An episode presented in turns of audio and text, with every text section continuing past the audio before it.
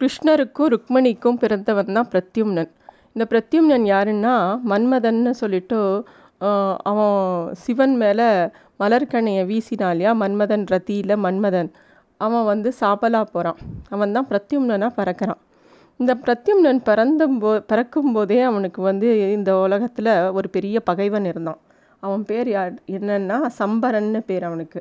அவனுக்கு என்ன மன்மதன் மேலே வெறுப்பு அப்படின்னா அவனுக்கு மன்மதன் மேலே வெறுப்புங்கிறத விட மன்மதனோட காதலியான ரதி மேலே ரொம்ப விருப்பம் ஜாஸ்தி இருந்தது. அவளை கல்யாணம் பண்ணிக்கணும்னு ஆசைப்பட்டான் இந்த சம்பரன்.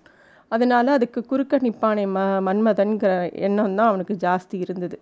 இந்த மன்மதன் வந்து திருப்பியும் பிரத்யும்னனாக பிறந்திருக்கான்னு தெரிஞ்ச உடனே அந்த குழந்தையா இருக்கும்போதே பிரத்யும்னனை தூக்கி கொண்டு போய் கடலில் வீசி எரிஞ்சுடுறான் இந்த சம்பரன். அப்புறம் அவன் பாட்டுக்கு அவன் அரண்மனையில் வந்து சந்தோஷமாக இருக்கான். ரத்தியை கல்யாணம் பண்ணிக்கணும்னு சொல்லிட்டு ரத்தி கிட்டே கேட்டுகிட்டே இருக்கான். ரத்தியும் நான் வந்து தபஸ் பண்ணின்னு இருக்கேன் அப்படின்னு சொல்லி அந்த கல்யாணத்தை தள்ளி போட்டுட்டே வரா. அந்த பிரத்யும்னன் குழந்தை என்ன பண்ணுறது ஒரு மீன் சாப்பிட்டுடுறது. அந்த மீனோட வயத்தில் பிரத்யும்னன் குழந்தை இருக்குது கிருஷ்ணரா கிருஷ்ணரும் ருக்மணி எல்லாரும் ஒரு பக்கம் தேடின்னு இருக்கா.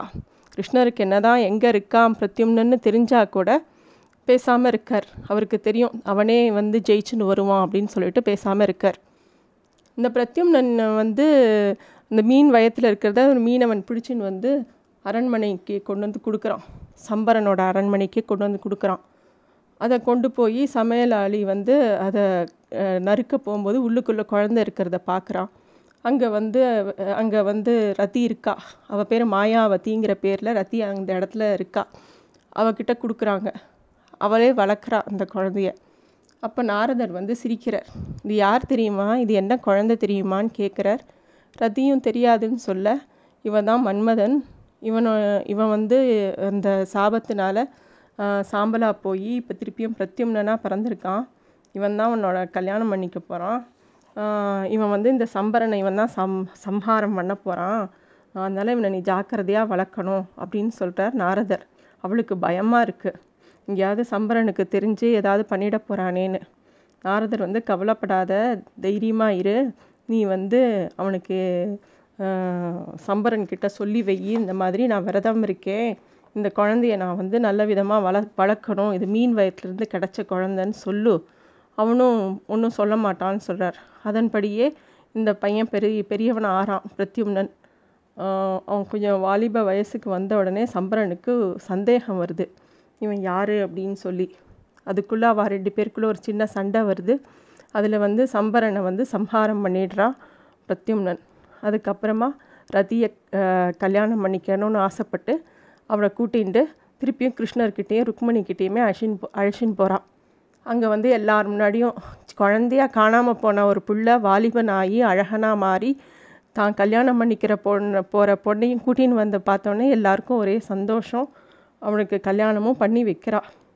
இது வந்து ஒரு பக்கம் அவன் அவள் ரெண்டு பேருக்கும் கல்யாணம் ஆறுது இது ஒரு பக்கம் இருக்க ருக்மணியோட அண்ணா பொண்ணுக்கு வந்து இந்த பிரத்யும்னனை கல்யாணம் பண்ணி வைக்கணும்னு சொல்லிட்டு ருக்மணி ஆசைப்பட்றான் அது அதுபடியே அவனும் வந்து ருக்மணியோட அண்ணா ருக்மாங்கதனோட பொண்ணு பேர் ருக்மவதி அப்படின்னு பேர்.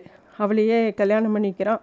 அந்த ருக்மவதிக்கும் பிரத்யும்னனுக்கும் பிறக்கிற குழந்த பேர் தான் அனிருத்தன். அந்த அனிருத்தனும் அவள் அப்பா மாதிரியே எப்படி பிரத்யும்னன் காணாமல் போனானோ அதே மாதிரி அனிருத்தனும் ஒரு நாள் காணாமல் போயிடுறான். ஆனால் பிரத்யும்னன் குழந்தையாவே காணாமல் போய்ட்றான். ஆனால் அனிருத்தன் கொஞ்சம் வாலிபன் ஆனப்புறம் காணாமல் போயிடுறான். அது எதனால் அப்படின்னு பார்த்தோம்னா அது அது பின்னாடி ஒரு பெரிய கதை இருக்குது சோனிதாபுரம் அப்படின்னு ஒரு ஊர். அது பானாசுரனோட ந- நகரம். இந்த பானாசுரன் யார் அப்படின்னா மகாபலி சக்கரவர்த்தியோட புள்ள. அவன் வந்து சிவபெருமான் மேலே பயங்கர பக்தி அவனுக்கு. அவனுடைய தபஸ்னால சிவபெருமான் அவரே அந்த ஊரை காக்கிறதுக்காக வரம் கொடுக்குறார். அவர் தான் அந்த ஊரை காத்து கொடுக்குறார். பா பானாசுரனுக்கு காலம் போக போக அவனுக்கும் கொஞ்சம் வந்து ஆணவம் ஜாஸ்தியாகிறது சிவபெருமான் வந்து சொல்கிறார் உனக்கு ரொம்ப ஆணவம் ஜாஸ்தியாகிறது என்றைக்கு உன் கொடி அருந்து விழறதோ அன்னைக்கு உன்னோட வலிமை மிக்க ஒருத்தன் வந்து உன்னை வந்து வீழ்த்துவான் அப்படின்னு சொல்கிறார் அப்பேற்பட்ட பானாசுரனோட மகள் பேர் உஷான் பேர். அவள் ரொம்ப அழகு அறிவு குணம் எல்லாம் ஜாஸ்தி அவளுக்கு. ஒரு அசுர குலத்தில் இவ்வளோ அழகான ஒரு பெண்ணா அப்படிங்கிற மாதிரி அவள் இருந்தா.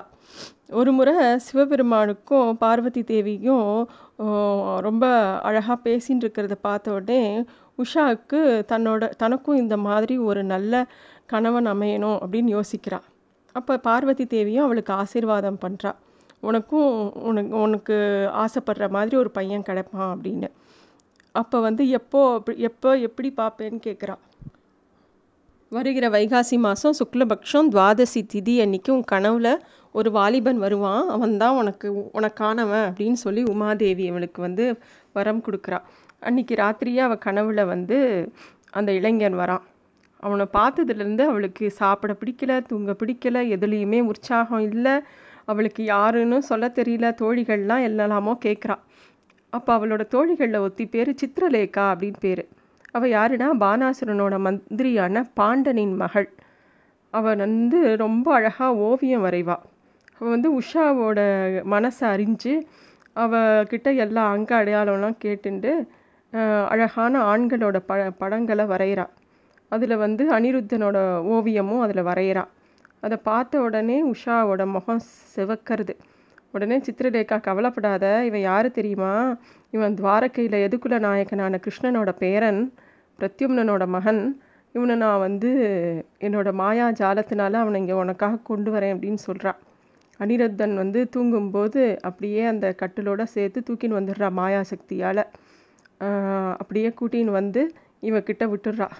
இங்கே வந்து அனிருத்தன் வந்து உஷாவை பார்த்த உடனே அவனும் காதல் கொள்கிறான் ரெண்டு பேரும் சந்தோஷமாக இருக்காங்க.